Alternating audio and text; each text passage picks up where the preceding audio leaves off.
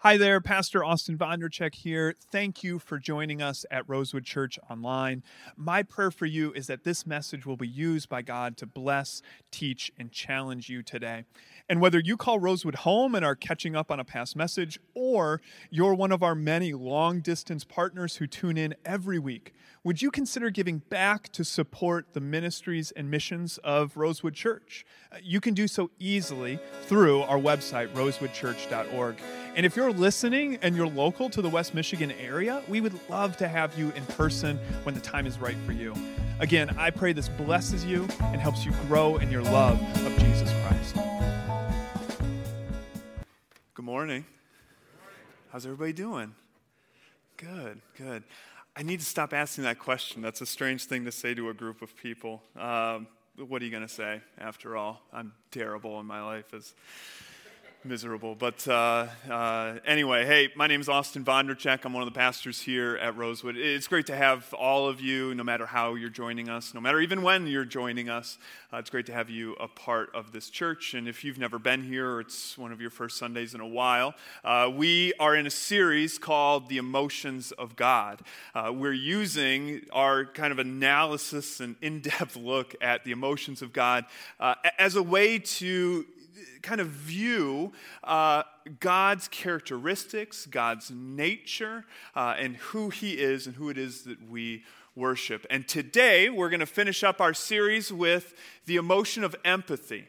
We're going to look at empathy. And uh, in a way, I save this for last because. Um, this is an emotion, admittedly, that I have a hard time feeling, and, and I'm, I'm not alone. Uh, I, uh, it's not because I don't care, and it's not because if you struggle with it, you don't care about people either. For myself, I, I have a really hard time just like when I talk to somebody, picking up on the nonverbals that they have and really kind of reading how they feel and, and what they think. And so, uh, uh, oftentimes, opportunities to express empathy get lost on me. But uh, I had a really good teacher recently. My wife and I went to a, uh, we, we got like a rental house about a year ago for a few days out in uh, south central uh, Michigan, out in the middle of nowhere. And uh, no internet, uh, no, uh, there was a TV, but no channels. there was a DVD player, one DVD, Inside Out. It's a Disney movie. So I got really accustomed to the movie. I, I, I pretty much know it by heart, Inside Out. It's a fantastic uh, uh, movie, but, but in this movie, if you've never seen it before, uh, the idea, the premise is that every person has uh, their, their emotions, their primary emotions are personified. And uh, so, like joy, sadness, anger, disgust, and fear. Uh, those are the five. And so the main character of the story is a little girl, 11 year old girl named Riley, uh, though really the main character are her, her emotions. And uh, at one point in the story, uh, joy and sadness, which are kind of pitted against each other a little bit. They're not enemies, but joy is always kind of like, you know, sadness is always like, you know, bringing the room down, and joy wants everyone to be happy, right? And so, not a big fan of, of, of sadness. But the two of them are journeying together, and they need to get back, back home, and uh, they need help, and they run across uh, Riley's make believe friend named Bing Bong. And uh, Bing Bong uh, is, uh, you know, full of life, excited, uh, until at one point in the story, uh, his make-believe uh, magic wagon gets pushed over the edge into the ravine of forgotten memories. And, you know, when things go into this ravine of forgotten memories, basically it represents all the things that you no longer remember are just gone. They, they evaporate and his wagon falls into there and, and for bean, bean, bean whatever bean, what is it? I already forgot it. Bing bong thank you. Uh, so for bing bong he, he's sitting on the edge of this cliff uh, and he's just he's realizing that riley is growing up and that she is beginning to forget about him She's already forgotten now about the wagon, and she, he's beginning to be forgotten about. And he's just like frozen in despair. Now, now for, for joy and sadness, they need to get somewhere. So they need him to get moving. And so, so joy kind of steps in, and, and joy tries to like silver line the situation and distract him and, and try to, you know, make him laugh to try to get him going. And, and, and I can kind of relate to that in, in a lot of ways. But then also, joy finds herself like unable to move uh, Bing Bong because he's just so sad. And so she kind of quits. And then, and then sadness comes in and sits down next to Bing Bong and acknowledges what he's feeling and kind of enters the despair with him in a way that really only sadness can. Acknowledges the feelings and, and, uh, and gives him a hug. And Bing Bong expresses himself and, and, and is able to kind of put to words through the support and the presence of sadness uh, what he's really feeling. And then as a result, he's able to kind of get up and, and go again. And, and for Joy, she's kind of shocked when she sees this. She doesn't understand how sadness can play a part in the healing process for another person.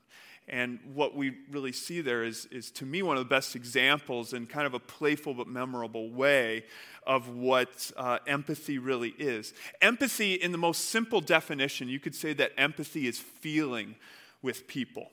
Feeling with people is what, what empathy is. So, for us, in order for us to say that God is a God of empathy, we have to be able to prove that he feels with people which is maybe maybe some of you here you're like of course I, I, that's already proven in my mind. The thing is that this is not a common characteristic in world history of, of religions. If we actually are able to say that god that the triune god is revealed in christ is a god of empathy that, then we can say that this is something that differentiates jesus that differentiates the triune the christian tradition of, of god differentiates him from every single other major world religion. At the very least every monotheistic monotheistic religion if we can say that Jesus is empathetic, that God, uh, uh, that, that God practices empathy that we see revealed in Jesus. Now, I believe that He is, that we, it is right to say that God is empathetic because only God, uh, only God in Christ, knows what it means to be human. Only our God can feel with people because only our God knows what it is to be human. Today, we're going to be. Uh, we're going to mostly be spending our time in a story uh, found in the Gospels. In this case, we're going to be reading from uh, John, uh, John uh, 11, verses 1 through 44. It's a story of Jesus' resurrection of Lazarus. And uh, we're going to tell the whole story. We're not going to read the entire story. What we do read will be up here on screen, but you can also follow along in your Bible if you would like to kind of keep everything straight. We're going to jump around a bit. Uh, but we're going to work from the beginning and we're going to work towards the end. And here is how the story starts. Now, a man named Lazarus was sick. Uh, he was from Bethany, the village of Mary and his sister Martha. Uh, this Mary, whose brother Lazarus now lay sick, was the same one who poured perfume on the Lord and wiped uh, his feet with her hair. So John's just trying to remind you hey, we know this person. There's a lot of Marys back then, common name. Here's the Mary that he's talking about. So the sisters uh, sent word to Jesus Lord, the one you love is sick. When he heard this, Jesus said, This sickness will not end in death. No, it is for God's glory, that God's Son may be glorified through it. Now, Jesus loved Martha and her sister Lazarus, or, and her sister and Lazarus. So when he heard that Lazarus was sick, uh, he stayed where he was two more days. Then he said to his disciples, Let us go back to Judea, Judea being the region in which Bethany uh, can be found. Now, um, I, you, I, just want to point out what Jesus could have done but didn't here. Uh, Elsewhere in the Gospels, uh, in fact, Luke 7, which we're going to look at in a few weeks uh, after this series, we're going to go into the Gospel of Luke. Uh, but in, in Luke 7, uh, a centurion, a uh, Roman centurion, comes to Jesus and says, My servant is sick. Will you heal him? And Jesus basically does this like half court miracle and, for, and, and heals this servant uh, without even going to him. Now, now Jesus' MO is to go to the person in order to heal, but in this case, he doesn't. And in this story of Lazarus, he is able to, to just do it from anywhere. We've seen precedence of Scripture says that he can, but he chooses not to. So, why does Jesus wait two days? Because that seems a little odd. Isn't this an emergency? There's a couple reasons from the story of that, that John tells that may explain why. Now, the, the, first, the first reason uh, could be that it was too dangerous. Okay, so the very next verse says, But Rabbi, the disciple said, A short while ago, the Jews there tried to stone you, and yet you're going to go back. And then later, when Jesus insists, two days later, uh, Thomas said to the rest of the disciples, Let us also go, that we may die with him. So they believe, the disciples believe, that it is so dangerous, it's basically a suicide mission, and they might as well go with him because they have no one else. Then, after everything happens with Lazarus, as we'll continue to read, I mean, spoiler alert, he raises Lazarus from the dead. After that happens, uh, uh, it says that from that day on, they, meaning the religious leaders, uh, plotted to take his life. So there is a legitimate threat here. And so perhaps Jesus waited two days because there was such a threat that he kind of needed to wait for the temperature to cool a little bit. You could make that argument from what John says. A second reason, which it may be both and, it may be neither, uh, but a second reason could be that Lazarus was already dead. Little math here, okay? So later in this story, uh, when Jesus does get there, he is told that Lazarus has been dead for four days. So uh, let's say it takes a day to go from uh, Bethany to Jerusalem and to find where Jesus is in, in all of, of Jerusalem. So that's a day. Then Jesus waits two days. So now we're up to three. Then he travels from Jerusalem to Bethany. Let's just add another day onto that. That's four days. And it says that Lazarus died four days prior. So there is a I think a very likely chance that that messenger left when Lazarus was alive, but Lazarus died not long after he left. So perhaps within kind of Jesus' divine wisdom, he knew that Lazarus was already dead, and so the rush just wasn't really there. Here's why I bring all this stuff up. Because this is a story and a, and a message that's pointing towards the empathy of God, and what Jesus does does not feel very empathetic. Waiting two days does not feel like something that a good uh, God might do. In fact, I, uh, I don't know for sure exactly why Jesus waited. But I think that it does, his waiting kind of brings us brings us in line with the characters of Scripture and within a prayer that, that many of us as Christians feel. In fact, even non Christians will, will pray this prayer uh, God, why don't you do something? I don't think there's a person alive who hasn't prayed a prayer or something like that. God, why don't you do something? Because this is a lot of times what we start to think when, when God doesn't uh, act according to the timing that we expect, the timing we think is right, the timing that we ask for, is that it just naturally comes to a point where our most honest prayer is God, why don't you do something because we you, you will find times in your life where according to what you see god is I don't know what, at best uh, busy and somewhat absent, or at worst doesn't care. So, God, why don't you do something? In fact, for Martha, Martha, who greets Jesus, the brother of Lazarus who has died, Martha even has a little bit of, of this question within her. Here's what it says He says, Lord, if you had been here, my brother would not have died which implies that, that Mary has an awareness of what Jesus is capable of, that, she, that he could have prevented Lazarus' death. Yet she says, Look, if you were here, implying, hey, if you would have not waited two days, my brother might still be alive. God, if you're there, do something. Why aren't you doing anything? I think that um, Martha's prayer is could be kind of categorized as something very similar to a lot of our prayers. If you were to, if you were to look at a print off of all of your prayers in the last you know, month and try to categorize them, my guess is that your prayers would, many of your prayers would fall into the category that also many of my prayers would fall into, uh, which is uh, preventative prayers prayers where we're asking for God to prevent something bad from happening. Now, there's a whole slew of, of, you know, preventative prayers and examples of them.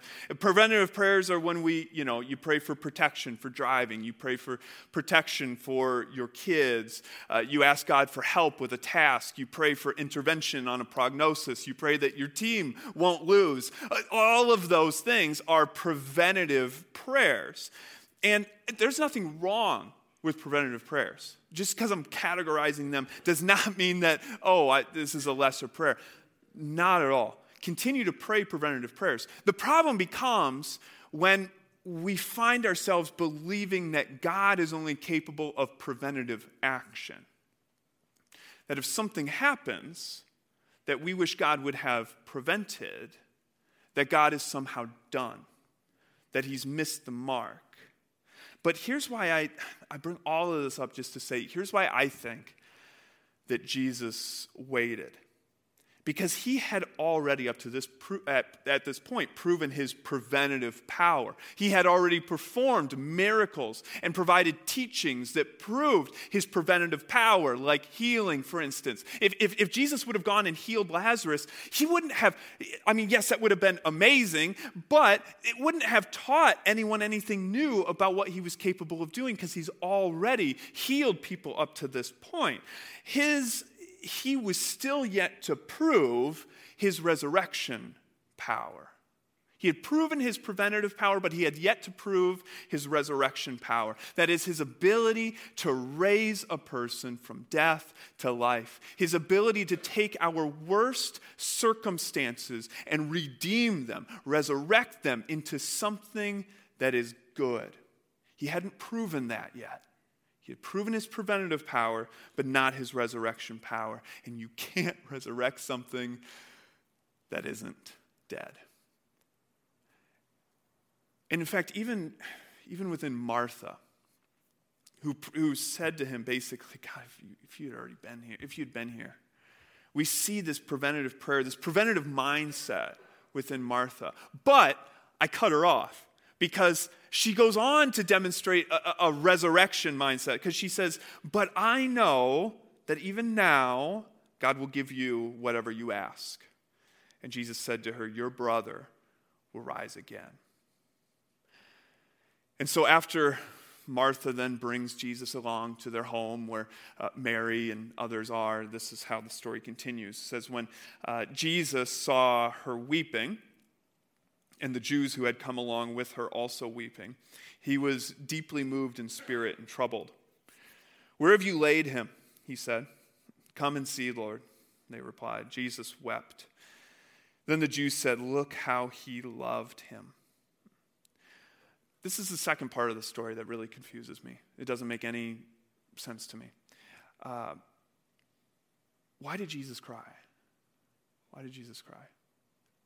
Uh, I, I've always assumed and been told and just accepted that Jesus cried because Lazarus was dead. I mean, uh, Lazarus was Jesus' friend.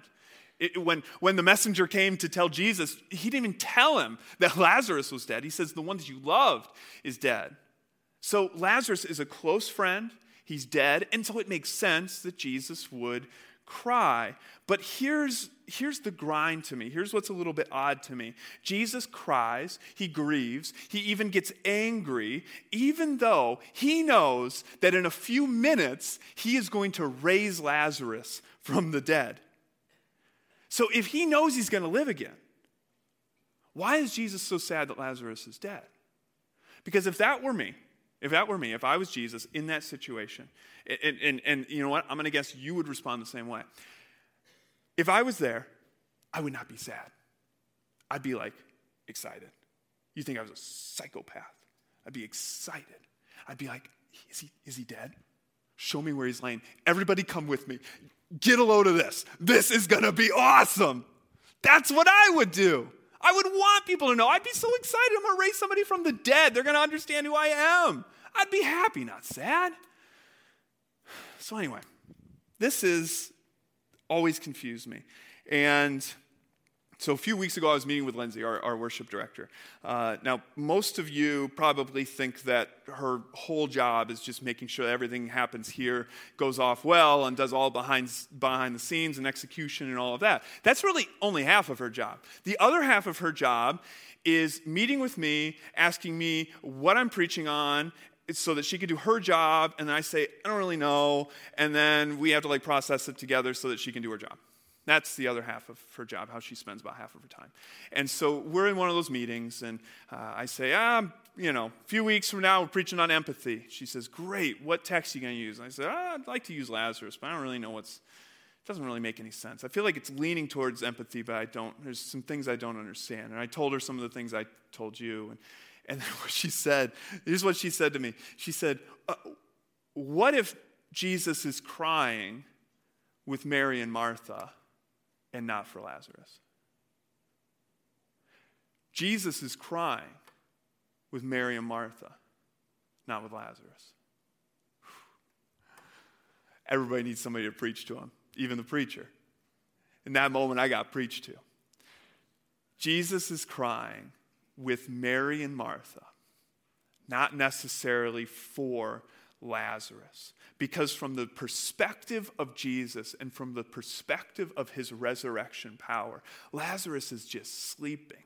Jesus is crying with Mary and Martha and the rest of Lazarus' friends because he is a God of empathy. He feels with people, he feels with them, he feels with you. Empathy is, is difficult for some people. Again, some people it's, it's difficult to actually feel. For other people, it's difficult to want to express. Some of us shy away from, from empathy, from feeling empathy towards another person and demonstrating it because it requires us to connect with something in ourselves that can connect with where that person is. We find a place in or experience within ourselves that can relate to the experience that that other person is having. And so it requires for us to truly feel what the other person is feeling. And so when Jesus is with Mary and Martha and their friends, and they're crying about the death of Lazarus, for, for Jesus, he is, is connecting with his own sorrow of death, the death of Lazarus, and the pain that he sees that this death has caused is calling him towards his purpose. He's remembering why he's there, that due to sin, death is a reality, death is an impostor in the original created order. Jesus connects with them because he can, he feels with them because he's able to, because death has affected him as well. In fact, the, the translation that we have is pretty weak for this in the ways that it affects Jesus. In the story, it says that he wept. Okay, that's what, that's what this translation, that's what most translations say. Jesus wept. I don't know about you, when I think of weeping, I'm thinking of like, like a tear, you know? It's not too loud, it's in the corner. You, won't, you don't really notice weeping too much. The Greek word is dakruo. And dakruo doesn't mean wept. Dakruo means to be torn up inside or to convulse with grief. So, what Jesus is doing, he's losing it in this case. He's around these people and he is absolutely losing it. But that's what empathy does to us. It allows us to feel other people's pain, which allows us to spot and connect with hurt in, the wor- in, in this world in unique ways. Empathy sees pain where other people don't see anything. Empathy sees sadness and misery and depression when the rest of the world doesn't see anything.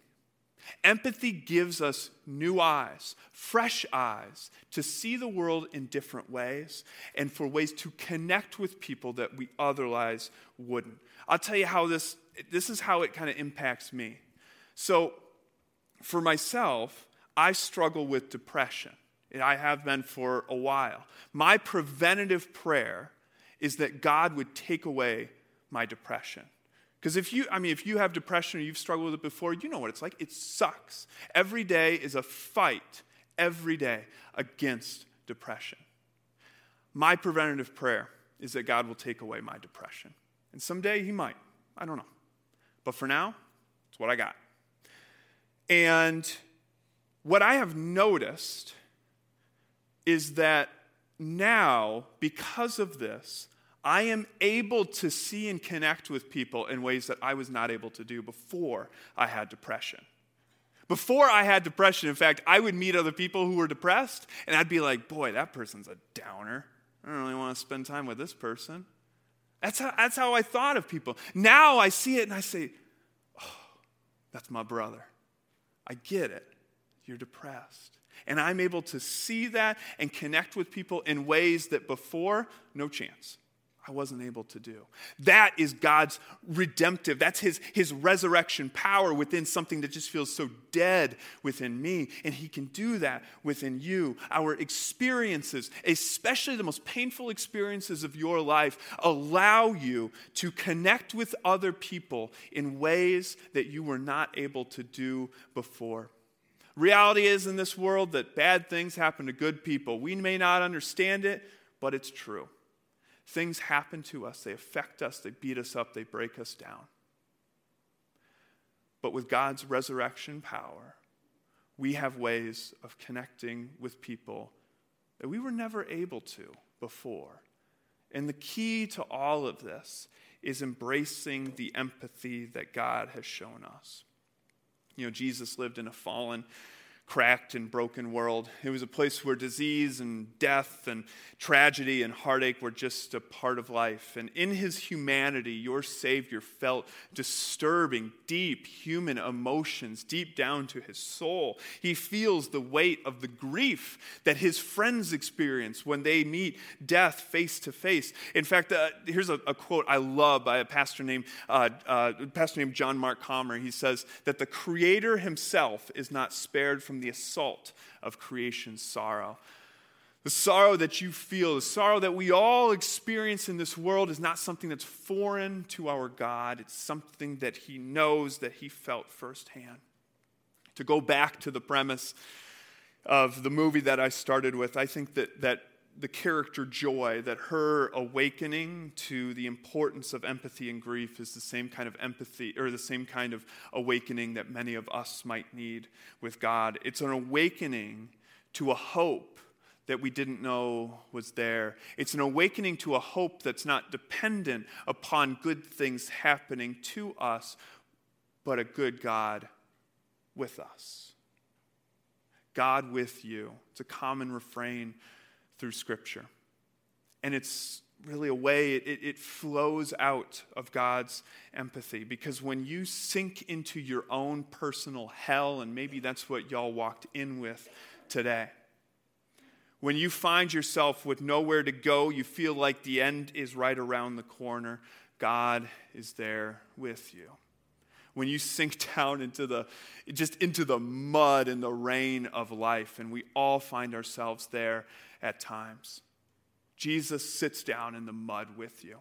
Sometimes we don't need someone to stand over us and to help us up. Sometimes we just need somebody to sit down with us in the muck and the mire and the crap that we deal with on a daily basis. And God is that with you. God is with you. He hears the groans of your soul, He hears the whisper of your heart for help. And he hears that because of how close he is to you. God is with you. Let's pray. Jesus, thank you for your promises. Thank you that your promises are sure, that we can take them to the bank. God, that when you say something will be done, when you say you are something, God, we can rely on that. We can lean on that and the promises of your word. God, you tell us that you are there with us. You're for us, you're around us, but God, you are with us. And God, you're with us in the highs and in the lows. One of the beauties of a place like this is that we all walk in in a different place. For some of us, celebrating some of the best days of our lives. For others of us, just trying to hang on. We come to a sanctuary, perhaps hoping it truly will be a sanctuary from the things that we battle with each day. But God, any second with you is a sanctuary. And so, Jesus, Thank you for sitting with us. And I pray, God, that your spirit would be felt so near and so close to every single person here, especially for those of us who walk in with our own deep, demanding struggles. God, you love us so much. And at times, we don't feel that. We don't understand that. But God, help us through. Walk with us sit with us. And Jesus, lead us on through your resurrection power. God, help us to lean and rely upon you in all areas of our life.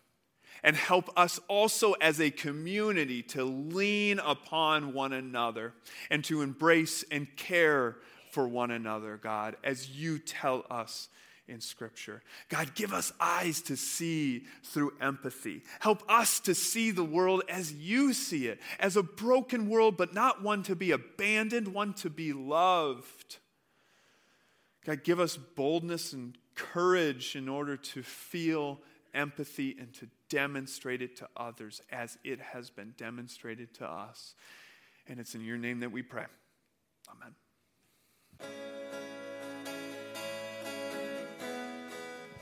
Thank you again for making Rosewood a part of your day.